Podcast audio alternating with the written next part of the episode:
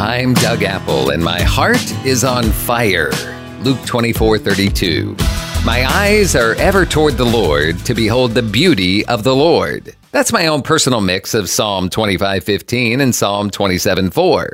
Add to that the message of Psalm 101 3. I will set before my eyes no vile thing.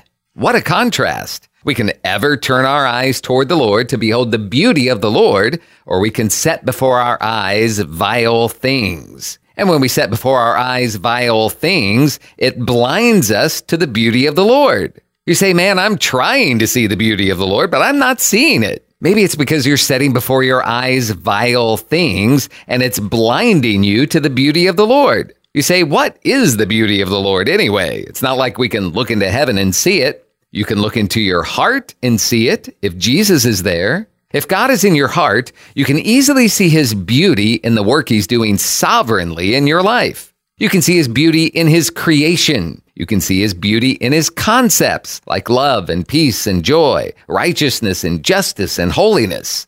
Imagine going to a theater and watching a vile movie. It's vile, but it's exciting and bold and loud. You're on the edge of your seat, captivated. Then you walk out of the theater and there's a little flower springing up through the cracks of the sidewalk. It's beautiful and amazing, miraculous, uncreatable by any mere mortal. But we are blinded to it by the vile, bold, and brassy. We wonder where the beauty of the Lord is while we walk right over it. Make a vow today. I will set before my eyes no vile thing. Instead, my eyes are ever toward the Lord to behold the beauty of the Lord.